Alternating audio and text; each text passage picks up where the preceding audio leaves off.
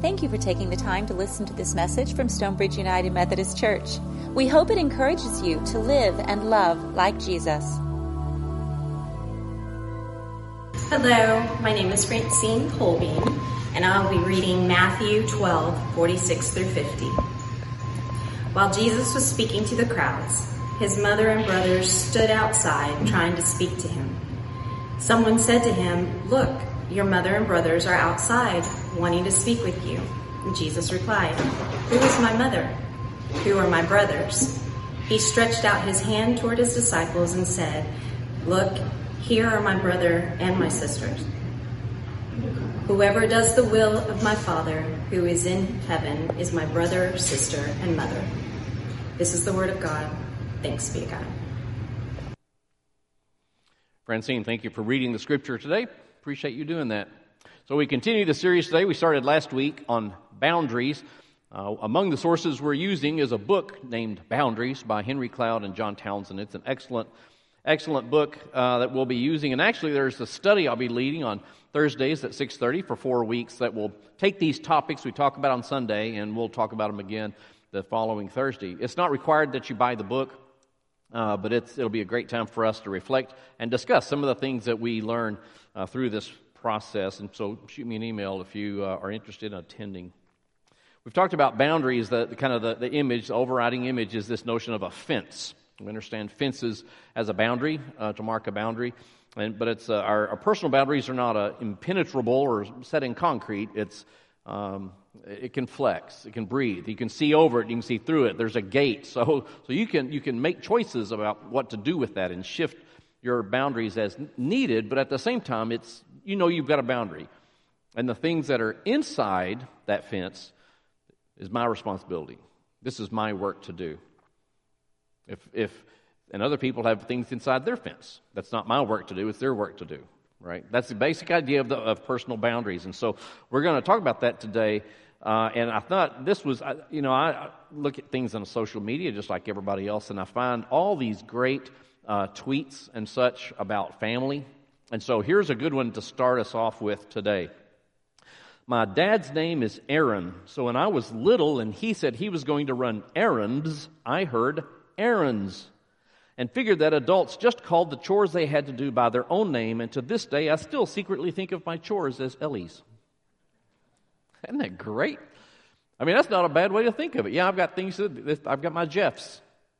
Those are, those are my things, you know, those, are my things to do. I have to take, take ownership, responsibility. I have things to do, my Jeffs. So, yeah, we're going to talk about boundaries and uh, family today. Now, I'm well aware that, that family is a very broad topic. I mean, there's a lot of different kinds of relationships within family, um, and so uh, we can't cover all that today. I'm going, going a lot of time I'm going to talk about kind of those early phases in life. And I know some of you are thinking, well, my kids are grown. I don't have little kids anymore. But the but you're going to recognize some of the patterns I talk about as we deal with young children and how those patterns live out in other arenas throughout a person's life. So it's not just that you don't have kids anymore, it's things that you begin to see in other people and see in yourself. Things that might have started very, very early on. Because it's in your family of origin where you learn what normal is. Right? It's the normal to you. You might, you might grow up in a family, it's a large family, and when you gather at the dinner table, it's noisy and it's loud, and people are laughing, and some sharp words, and sometimes food flies through the air. I mean, there's that kind of, and you think that's normal. And then you know, you might have come from a family where people gather and it's, it's very quiet. People are very courteous. They speak in even tones, and you think that's normal. Right? That's where we learn. We learn these things early on in life. That's what is normal. We think that's just the way it ought to be because that's what I've known all my life. And sometimes we have to kind of examine some things to determine, well, that was normal for me then, but is it healthy? Is it a good pattern? Do I want to keep doing it or do I want to change that? Because we learn about these boundary things all through our life, all through our life. So we are going to talk about, uh, kind of starting off, talking about young children, and you know, uh, working with young children, they're just they're just different, right? They think differently than adults do, of course. Uh, here's a, here was a tweet that some of you will relate to Prayers for my distraught five year old whose pet ice cube just melted in their apple juice. right? Yeah, what do you do with that, right? Or how about this one? A six, six year old says this I love you, me. Aw, I love you too, six year old. I wasn't talking to you, I was talking to my donut. Yeah, we got to understand kids are kids, and kids are going to process differently, and that's just part of those phases of life. And, and one of those phases most of us have heard of and maybe experienced if you've raised a child is called the terrible twos. Right? The terrible twos. Um, I'm not, uh, yeah, I, I, always want to call it something else. I, I like to call it the terrific twos, but, you know, we call it the terrible twos. And you know why we call it the terrible twos? Of course, I asked this at the earlier service, and they, I said, why is it called the terrible twos? And they said, because they are. Well, yeah, okay. But that's when they generally are learning to say no, right? That's when kids generally start to learn to say no, and they say it loudly and with feeling, right? no. Whatever it is. I, I used to have fun with one of our sons because he was clearly, man, when he learned to say no, whew, that was his word for everything. And so I'd ask, well, do you want this? No. Do you want that? No. And, I'd, and then I'd just start saying things like, well, I, I think the grass is green. No. Well, just had a little personal fun. You know, got to find fun in these things every now and then. Um, so, but but what's happening, and most of you, you, you know this, what, what's happening is a perfectly normal developmental thing. It's very frustrating. I, don't, don't get me wrong, it's very frustrating as a parent. There are deep sighs. There are, God help me get through this. Yeah, when they're that going through that. But it's a perfectly normal developmental thing because what they're learning is they're learning about boundaries. Up until that part, up until that point, they have been, I mean, everything completely attached to a parent. And they're starting to think, oh, there's an independent me. I'm not, not really thinking this, but there's an independent me that is separate from that other person. And the way they start learning about that is to say, no. I need you to pick that up. No. That's what they're learning. Frustrating, but that's what, that's what they're learning. And so it's, it's that matter of helping them to understand what's an appropriate boundary and how do you do that. And, and as the adult in the room, right, we're the ones supposed to teach them. Because they can't set all the boundaries when they're two years old, nor can we obliterate their ability to set boundaries or they may not have them later. So it's a process. It's always a process. Every step of the way is a process. Uh, so our job is to help them to learn about this. So, so I decided I'd say, well, this is my parenting philosophy, uh, just to help you understand where I'm coming from with some of this. I'm not saying you need to subscribe to it. I'm not even saying it's right. It's just the way I, the way I approached parenting. So my, here was my philosophy. I'm not raising children. I'm raising adults who are going to be children for a few years. My job is to let them be children and also to prepare them to be adults. Right? Because when they're two, well, they're two. You're going to let them, you got to let them be two. You got to let them be six. You got to let them be 12. Got, at the same time, how do you move them and prepare them toward what's, the, what's, what it's going to be? Because you're going to be an adult generally a whole lot more years than you are a child. So, what does that look like? How does that play out? How in the world do you do that? Well, in a word, discipline. Now, I know some of you just cringed when I said that. I kind of cringed when I said it because it's a, it's a very misunderstood and misused word anymore, especially when we talk about children. Because the word discipline just means teaching. If you met somebody and they said, I teach at a university, you might say, Oh, what's your discipline? What's your field of teaching, your field of expertise? Another form of the root word is the word disciple. Those people who follow Jesus around, right? Disciples, that means students. And they called him rabbi, which means teacher. Discipline is teaching. The problem is we began to associate discipline with punishment. That's something very different. Punishment is about um, something, a kid did something they shouldn't have done, you say, you're going to get punished, and so you're grounded, you're going to get a spanking, you're going to, which whatever, whatever it is, whatever that punishment is. And generally, after the punishment, you say, Well, did you learn your lesson? And sometimes with tears streaming down their cheeks, Yes, right? We know what lesson they learned not to get caught. That's the lesson they learned. Oh, gee, I don't need to be more sneaky next time because I don't want to go through this again. Discipline is different. So think of it this way there are positive and negative aspects, ex- experiences, so to speak, with discipline. Positive are things like, well, in, simply instruction. Here's how you do it. Or uh, being proactive. You might understand like your kid is going to go uh, into a place they've never been in before. And so you might say, hey, let me tell you what you might see. Especially, especially if you have a kid that's going to go into a hospital to see somebody, a family member in a hospital. Be proactive. Hey, let me help you understand what this is going to be and what it's going to look like. Proactive. I mean, that's, that's, that's the positive side of discipline. Uh, being proactive, prevention, those kinds of things. Then there are the kind of the negative experiences with discipline. Um, one of those is correction. Because my, for most of us, we're not real crazy about being corrected. I mean, it's part, but it's part of the learning process, right? I mean, you do something, you think, yep, but I did this right, and then someone says, uh, no, that's not right. oh, man, we don't like it, but it's important. That's what we learn from. The other piece, and this is where we often associate it with punishment, is consequences. That sometimes things don't go the way we want them to go, and then there are consequences. So, um, referring back to that same child uh, in my life, uh, do you want some applesauce? No. Knowing I know he loved applesauce. Okay, well, how about green beans? No. Applesauce? No. Green beans? No. I got, okay, I'll put the food away. The consequence is I, those are your choices. I'm going to put the food away. And generally, you know, then it's pretty quickly. Oh, wait, hang on a second. But that notion of there's a consequence to a decision. And sometimes things don't go very well. And, and at what level, I mean, you just have to figure this out for the kids. They, they have to experience the consequence at some level, whatever it is. I mean, I know as inter- parents, sometimes we have to intervene here and there.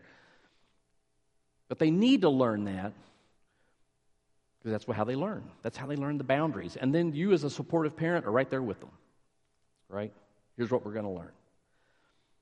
So, in every family, there's, there's, there's times that we learn these things very well. There's times that we don't learn these things very well. That's true for every single one of us.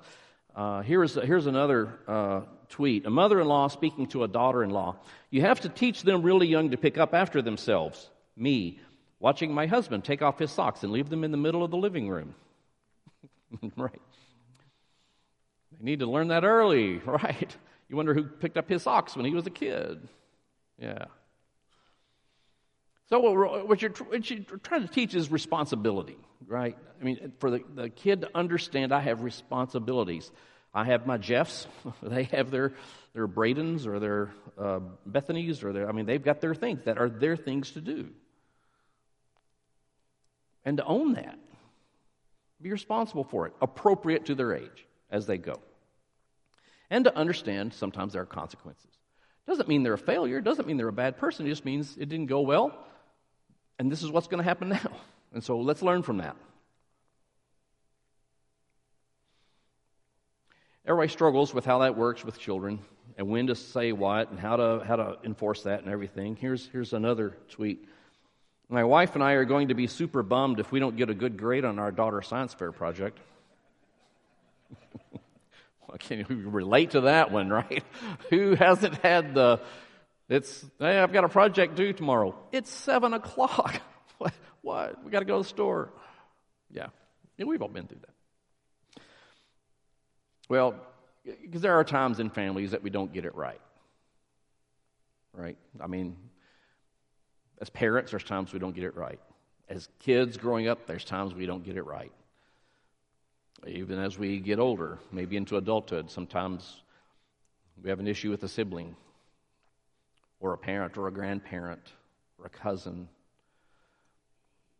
And feelings are hurt, a promise is broken, trust is destroyed. That's part of being in families.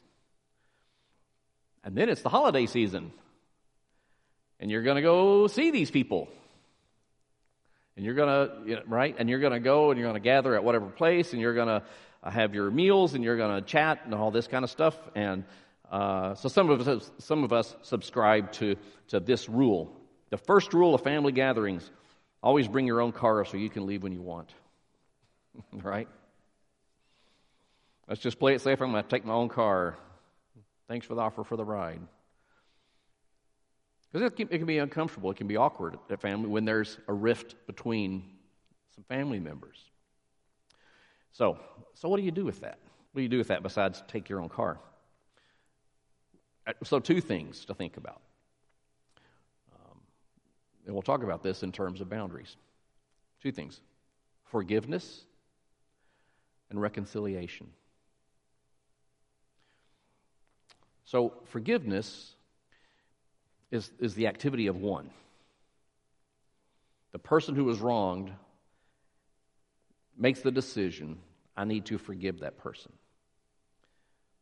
We'd love it if they'd come to us and say, I know I wronged you and I'm sorry. But I'll, we'll get to that. That's, that's about reconciliation. Forgiveness is me deciding I need to forgive this person.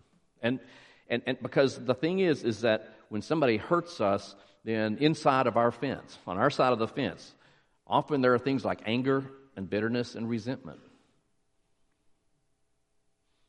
And and they just they they kind of run run free. And so every time you go out in your backyard they're biting you on the heels and they're jumping up on you and, and they're scratching you. And that's in your that's in your side of your fence. Now you can say but they wronged me. That's right. Yes. And that hurts. And that, that you got to grieve that. But if we just let those things run rampant it hurts us. It, years ago i had the realization that somebody i felt had wronged me and I just stewed about it and I kind of held on to it. And I had anger and bitterness and resentment living in my life, in my yard. And, and then one day it dawned on me I bet that person doesn't even realize how upset I am about this. I bet they're just doing their own thing. I bet they're just having fun. They wouldn't even they don't even think about it. And here I am carrying this around.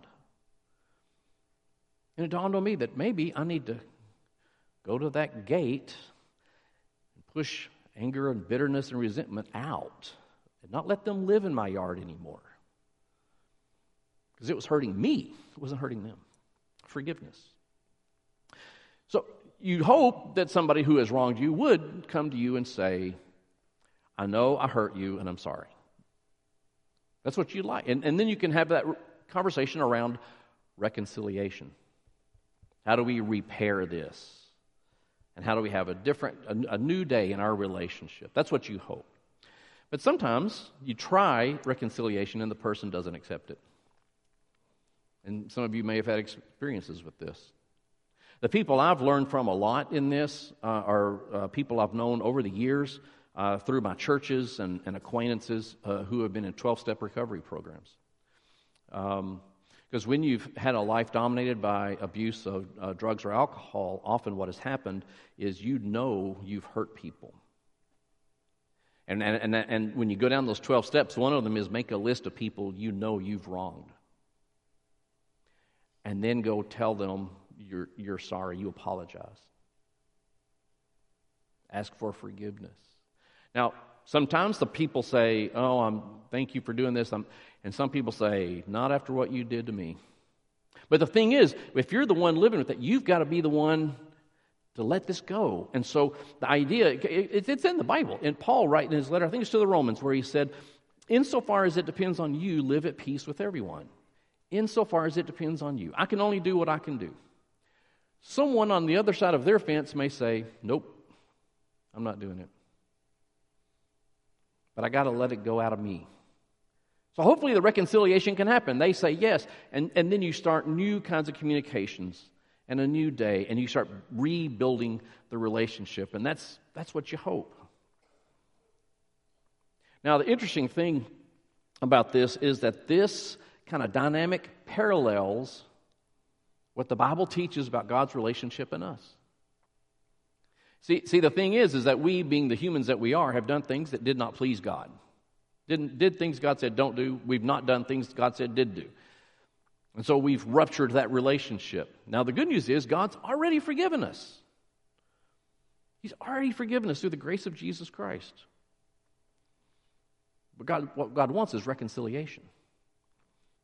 Uh, uh there's a verse in the Bible says through uh, that God that through Christ, God is working to reconcile all things back to God. To reconcile. That we would come to an awareness that I've not been the person God intends me to be. God, I'm sorry. And how do we repair the relationship? That's what, that's what God is intending for us. So that, so that our, so that our, uh, our internal and our external things match, right?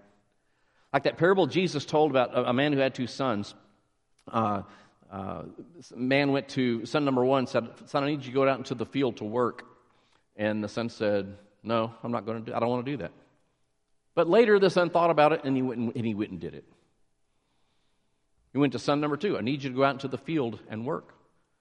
And the son said, Yes, Dad, I'll do that. And then never went out.